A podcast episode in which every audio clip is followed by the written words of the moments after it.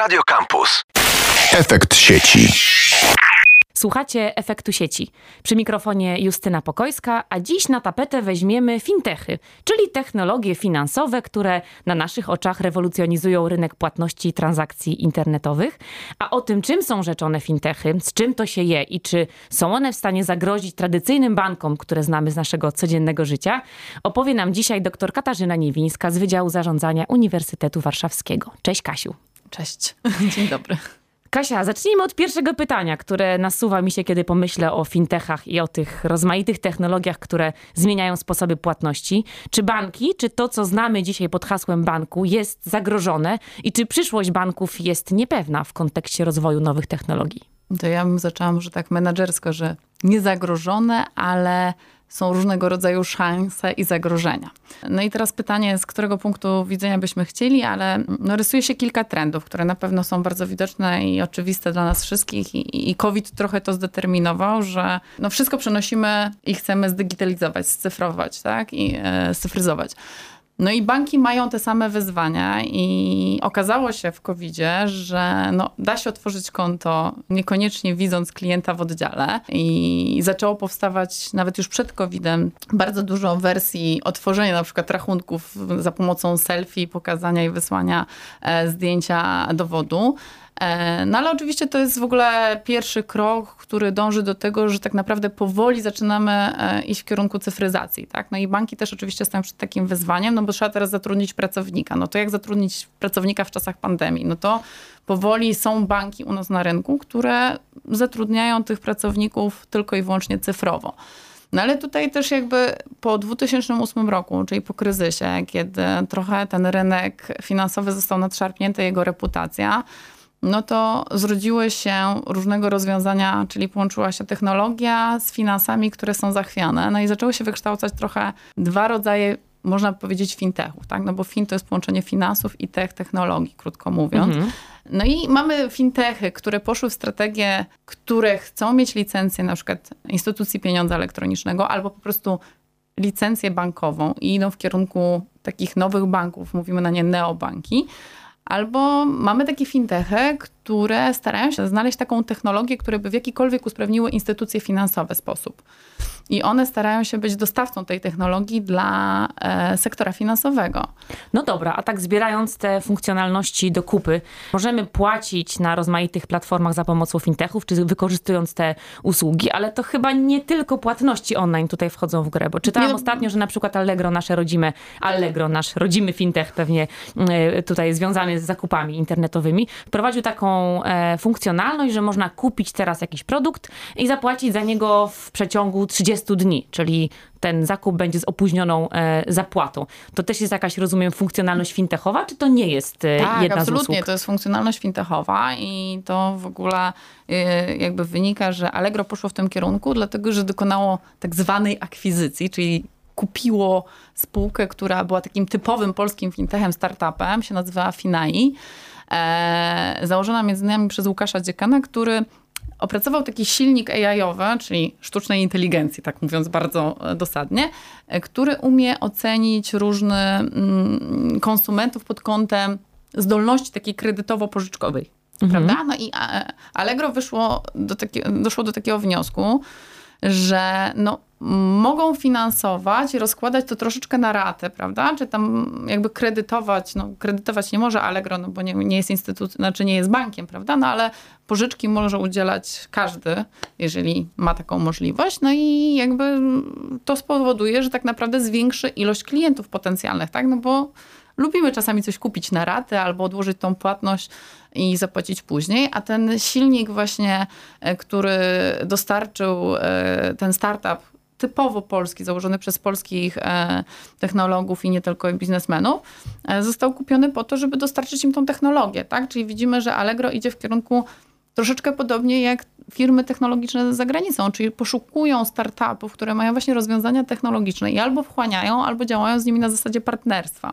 Mhm, dobra, czyli mówimy o z jednej strony o płatnościach, a mówimy o kredytach czy jakichś pożyczkach. Jakie jeszcze mogą być usługi dostarczane przez fintechy? Czy to są... Wszystko, co jest związane z bankowością, ubezpieczeniami. Znaczy mamy insurtechy, tak? czyli wszystko, co usprawnia e, ubezpieczenia. Czyli na przykład takim case'em jest firma się nazywa You i współpracuje z Janosikiem, czyli taką aplikacją, gdzie jak jeździmy, to ocenia nam, jak jeździmy. I ta spółka dostarcza ubezpieczenia na podstawie naszego stylu jazdy. Czyli nie na podstawie klasycznego podejścia ubezpieczyciela, czyli czy jest szkodowość, czy jest młody. Kiedyś zwracało się uwagę na to, czy jest samochód czerwony i lepiej widoczny, czy szary jest mniej widoczny, prawda? I czy garażowany, i, czy jeździła kobieta nie Dokładnie. paląca, prawda? To dzisiaj jest Dokładnie. kluczowe. Tak, a, a, a oni wyszli z założenia tak, no dobra, no, no nie dosyć, że będziemy patrzyli styl jazdy, no, jeżeli ktoś bardzo szybko jeździ, bardzo dużo razy przekracza prędkość e, i dosyć niebezpiecznie, no to oczywiście ten skorik jest zdecydowanie mniej korzystny. No ale ktoś jest na przykład taką osobą, która trzyma się zasad, raczej jeździ w dzień niż w nocy, no to faktycznie jego opłaty bardzo mocno spadają. Czyli mm, ten e, fintech, który jakby tą część fintechu możemy nazwać insurtech, dostarczył takie rozwiązanie, że w końcu nie oceniamy tak na podstawie doświadczeń ogólnych, tylko faktycznie jest to skustomizowane, że konkretnego e, oceniamy naszego klienta. No poza insurtechami to takim mocno, które się rozwijają e, startupy, to jest całe części operacyjne banku, gdzie zatrudnia się multum ludzi do przetworzenia tego. I coraz częściej ktoś chce to zautomatyzować i to jest ten trend taki drugi, bo digitalizacja to jest jeden, a drugi to jest automatyzacja, czyli nie potrzebujemy osoby, które nam klikają, prawda? Czyli jest bardzo dużo powtarzalnej pracy w banku do rozliczeń, które polegają na tym, że trzeba sprawdzić fakturę, sprawdzić nasze transakcje, czy faktura się zgadza z transakcją.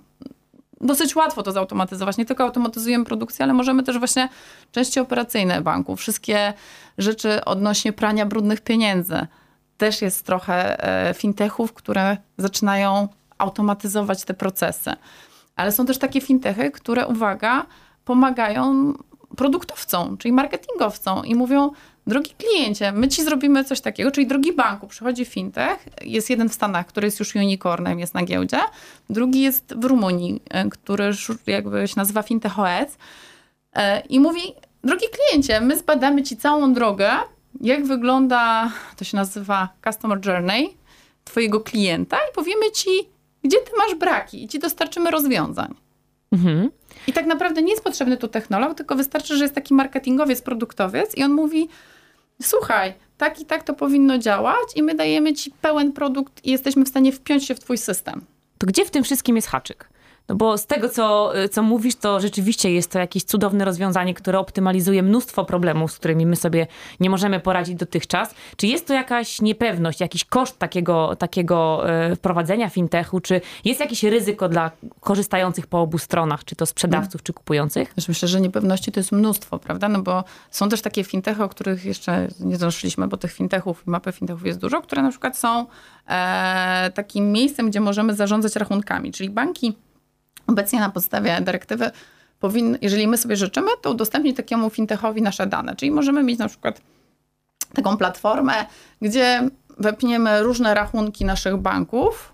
Dajmy na to, mamy trzy konta w trzech bankach i ten, ta aplikacja będzie zbierała nasze wszystkie finanse. Ile wydajemy, ile zarabiamy de facto, ile jest wpływów na konto i zarządzać tym możemy lepiej, prawda? No wydaje się cudowne, no ale takim pierwszym naszym z tyłu trigger, triggerem na zasadzie, no może jednak powinienem uważać, no bo boimy się, że ktoś wykradnie nasze dane, tak? Czyli ten cały cyber security, o którym teraz głośno mówimy, takie, no łatwiej jednak jest zaatakować startup, czy nawet dobrze rozwijającą się spółkę technologiczną, pewnie niż banki, które budują swoje zabezpieczenia latami. Czyli no to jest taki pierwsza rzecz.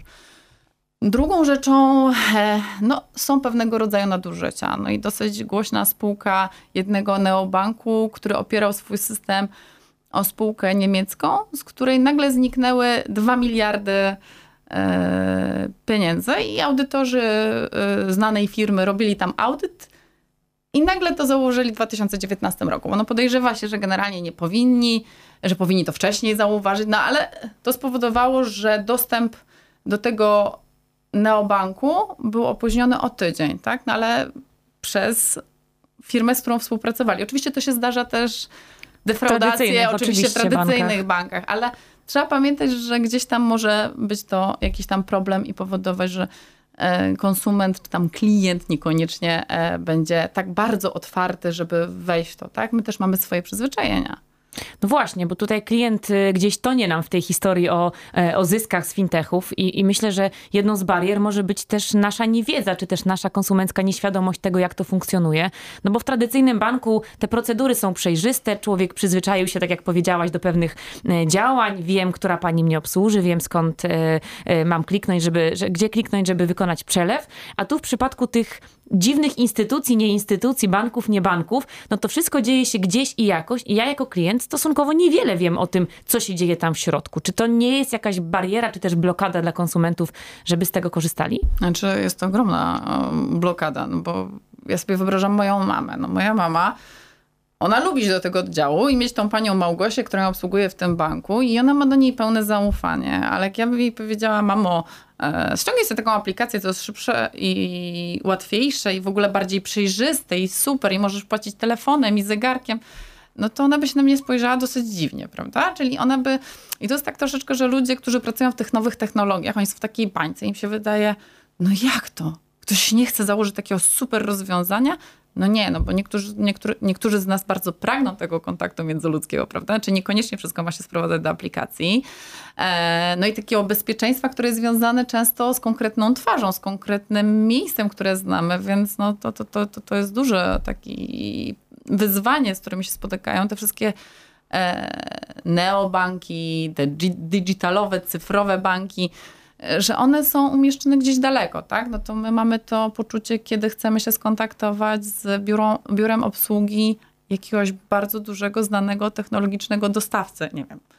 Chcemy złożyć reklamację w Google. No to jest dosyć trudne, trudne prawda? Tak. Bo nie mamy tego, tej pani właśnie Małgosi, y, której możemy się pożalić, że no tutaj coś nie działa, prawda? Tylko musimy klikać, klikać, klikać, klikać, klikać i być może znajdziemy rozwiązanie i być może ktoś nam na coś odpisze, ale to tak niekoniecznie jest super sprawnie. No to na pewno blokuje, żeby wejść w to pełni. A co jest takiego super w tych nowych e, fintechach i nowych rozwiązaniach, że klienci rzeczywiście masowo przerzucają się na nie? Jak uważasz, co jest największą zaletą, czy też wartością dodaną korzystania z tego typu rozwiązań technologicznych dla konsumentów? Dla konsumentów. No to, że wydaje mi się, że nowy bank rozumie, taki neobank rozumie, że klient nie przechodzi po kredyt hipoteczny. Klient chce kupić dom. I te neobanki myślą, jak stworzyć produkt dostosowany do klienta, żeby on kupił dom, a nie żeby uzyskał kredyt hipoteczny. I to jest taka chyba główna różnica, że oni zrozumieli, że to nie chodzi o produkt w banku, tylko jakąś pewną użyteczność, na którą na końcu na nas czeka.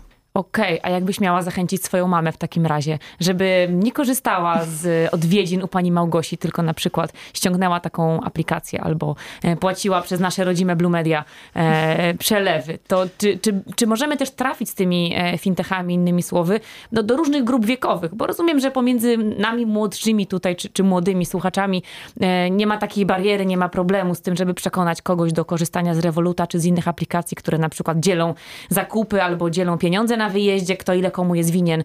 Trafia to w nasze potrzeby, chyba w nasze pojęcie świata. A jak trafić do osób, które nie są przekonane do tego, żeby dać szansę takim aplikacjom? Czy w ogóle są jakieś argumenty, które tutaj mogłyby uratować? Znaczy, argumentów pewnie jest mnóstwo. Myślę, że to jest też taki czas, kiedy ktoś przyswaja, że to się zdarza, prawda? Czyli e, jak ze wszystkimi nowinkami, no to my musimy, najpierw musi mieć jedna osoba drugiej osobie zarekomendować, powiedzieć, że to jest fajne, no bo to jest użyteczne, tak? Bo powiedzmy, e, nie zawsze wszystkie rozwiązania, e, które posiadamy zazwyczaj i konkretne, są dla nas super użyteczne, ale są dla nas naszym przyzwyczajeniem. Pani Małgosia jest super i, i jakby ona jest często potrzebna, ta pani Małgosia, żeby komuś wytłumaczyć, dać lepsze zrozumienie właśnie tego kredytu hipotecznego, który jest wyzwaniem. Ale z drugiej strony, jeżeli jesteśmy gotowi, mamy na, na tyle obeznanie, to dużo łatwiej jest kliknąć, tak? Czyli oszczędzamy ten czas. I teraz trzeba znaleźć taki złoty środek. I ja nie sądzę, że to nagle będzie rewolucja, bo raczej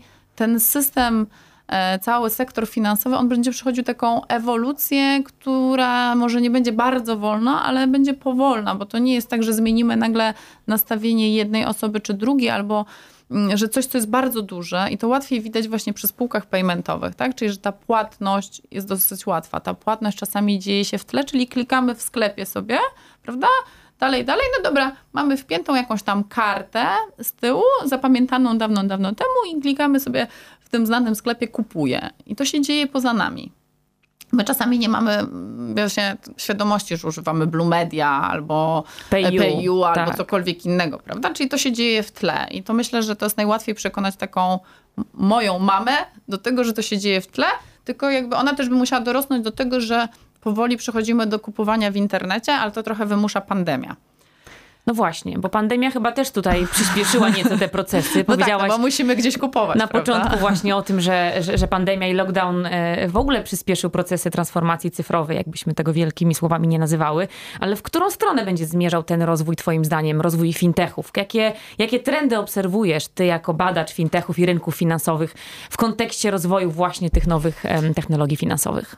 Znaczy myślę, że banki z fintechami to jest taka, takie fajne małżeństwo, czyli oni się trochę nakręcają. Tak jak powiedziałam, no bo mówimy o neobankach, czyli o takich fintechach, które konkurują trochę z bankami, czyli one jakby mm, starają się o licencję bankową. I naszym rodzimym, troszeczkę się śmieję na takim paszporcie polskim, jest taki fintech Ion.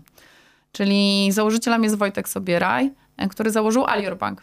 I wyjechał do Belgii i w Belgii faktycznie ta bankowość jest taka jeszcze bardziej klasyczna niż u nas i tam na licencji bankowej stawiają Iona. My też możemy sobie założyć konto, bo to działa na paszporcie Unii Europejskiej. tak, jeżeli się dostanie licencję bankową w Belgii, na Litwie, e, w Niemczech, to możemy działać, operować w całej Unii Europejskiej, więc tak naprawdę możemy sobie zerknąć i popatrzeć, jak oni to robią. E, I myślę, że to jest jedna rzecz, która wymusza gdzieś tam na bankach pewnego rodzaju cyfryzację i tą automatyzację, o której wspomniałam. Druga rzecz to są fintechy, które one chcą działać z bankami. One, że bank czasami nie ma czasu i nie ma fokusu, bo tak stara się o swoich klientów na to, żeby zautomatyzować niektóre rzeczy, żeby przyspieszyć niektóre rzeczy. No i tutaj e, są potrzebne te firmy i te partnerstwa, o których się bardzo dużo mówi, że nie zawsze fintech to jest konkurencja dla banku. Czasami fintech to jest ktoś, z kim współpracują. Wręcz bardzo dużo naszych banków ma całe laby, laboratoria innowacji, gdzie wspierają młodych ludzi do tego, żeby oni dostarczali im rozwiązania. Co bank daje? No bank daje dane, prawda? Czyli oczywiście one, to nie jest tam, że tam jest pokazane, że ktoś ma tyle i tyle na koncie i może sobie ten ktoś sprawdzić, prawda? Tylko jest to ukryte, ale daje dane, czyli na przykład może porównać w jaki sposób właśnie badać, że są prane pieniądze albo nie są, brane, nie są prane pieniądze i w jaki sposób zbudować tą aplikację, czy też tą technologię dla banku, żeby to działało. Więc jakby te partnerstwa, to to jest takie bardzo dobre małżeństwo, które daje wartość dla banku i daje wartość dla fintechu, bo te spółki rosną. I może to nie jest klasyczny fintech, ale dostarcza technologię dla banku. Jest taka firma Authenti. Było dosyć głośno o niej, bo jakiś czas temu trzy polskie banki PKO BP, BNP Paribas i Alior podpisali przed samą pandemią, tak? I o, o, co chodzi? Oni jakby uwiarygadniają transakcje, tak? Authentic daje nam taki, jakby przyspiesza, tak? Czyli daje tą cyfryzację, którą bank potrzebuje i jakby, no to jest świetny przykład, że to wspiera jedno i drugie i idzie dalej. Czyli właściwie wyszłyśmy od tezy o konkurencyjności czy o walce fintechów z bankami, a dochodzimy do konkluzji, że ten rozwój w tym mariażu, o którym mówisz, jest niejako nieunikniony. A czy my jako klienci skorzystamy na tym bezpośrednio? No oczywiście, że tak, bo będzie nam szybciej procedować niektóre rzeczy. Nie musimy iść do banku właśnie i podpisywać czegoś, tylko możemy wykorzystać aplikację, która nam na to pozwala, którą na przykład bank zaimplementował, tak? Czyli no dla nas, dla klientów to jest ważne, że na przykład możemy w krótszym czasie załatwić pewne sprawy e, w sektorze finansowym, ale równie dobrze no banki dbają o to, żeby nadal były pozostałe e, bezpośredni kontakt z tym bankiem, żebyśmy mogli zadzwonić na ten call center, jeżeli nam na nim zależy, prawda? No jeżeli ktoś inny szuka takiego banku, gdzie będzie rozmawiał na przykład z bardzo wyspecjalizowanymi chatbotami czy voicebotami i na koniec łańcucha gdzieś tam jest jakiś call center, bo mu na tym nie zależy, no to też takie są rozwiązania, ale no myślę, że mojej mamie, no to właśnie wspomnianej, będzie bardzo ciężko przeskoczyć tą barierę, no bo ona jednak ufa ludziom, a nie sztucznej inteligencji. No ale póki co możemy zapewnić i twoją mamę i wszystkie wstrzemięźliwe osoby, które niekoniecznie są jeszcze gotowe na to, żeby korzystać z fintechów, że i dla nich banki się znajdą i obsługa klienta taka w tradycyjnym ujęciu jeszcze jest dostępna. E, Kasiu, bardzo ci dziękuję za tę rozmowę. Wtajemniczyłaś nas e, do, do świata fintechów, tych nowych technologii finansowych, których być może nawet nie widzimy w codziennym życiu. Nie widzimy ich e, kupując online, bo dzieje się to, jak powiedziałaś, trochę poza nami. No ale dzięki tobie stało się to dla nas jasne i myślę, że mamy mamy też większą świadomość co do tego, e, co tam się z tyłu tych procesów dzieje. E, jestem pewna, że do tej rozmowy jeszcze wrócimy i o nowych polskich fintechach porozmawiamy, bo to też jest temat rzeka. Dziękuję pięknie za dzisiejszą rozmowę. Naszym gościem była dr Katarzyna Niewińska z Wydziału Zarządzania Uniwersytetu Warszawskiego. Dzięki Kasiu. Bardzo dziękuję za zaproszenie i, i za rozmowę. I do usłyszenia w kolejnym odcinku Efektu Sieci. Efekt sieci. Radio Campus.